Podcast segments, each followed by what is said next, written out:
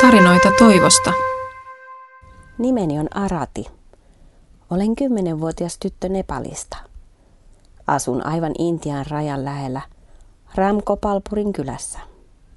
Minun päiväni alkaa jo auringon sarastaessa. Herään viiden aikaan aamulla. Ensimmäiseksi hoidan tiskit. Sitten autan äitiä kotitöissä. Hoidan eläimiä ja siivoan. Sitten alan valmistautua kouluun.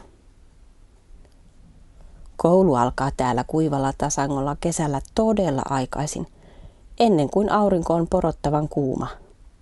Ensiksi meillä on aamunavaus. Opiskelen luokassani lounaaseen saakka. Oppitunnit jatkuvat iltapäivään. Sitten menen kotiin hoitamaan eläimiä. Kotikyläni on hyvin köyhä. Moni perhe täällä kuuluu syrjittyihin kastittomiin. Harva aikuinen on koskaan käynyt koulua. Moni ei osaa kirjoittaa edes nimeään. Vielä vuosikymmen sitten harva lapsi tällä kylällä pääsi kouluun. Monelle perheelle koulupuku ja koulukirjat olivat liian kalliita. Ennen meidän tyttöjen koulunkäyntiä ei pidetty tarpeellisena. Nyt asiat ovat muuttuneet. Melkein kaikki kyläni lapset ovat koulussa, pojat ja tytöt. Minä käyn viidettä luokkaa. Tiedän, että vain opiskelemalla voin hankkia ammatin ja edetä elämässä. Haluaisin opiskella lääkäriksi.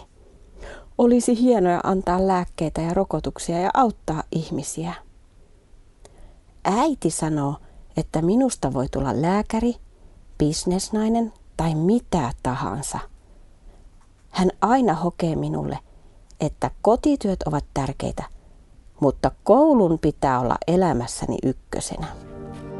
Jos haluat lukea lisää tarinoita toivosta, tilaa Fidan ilmainen uutiskirje osoitteesta www.fida.info.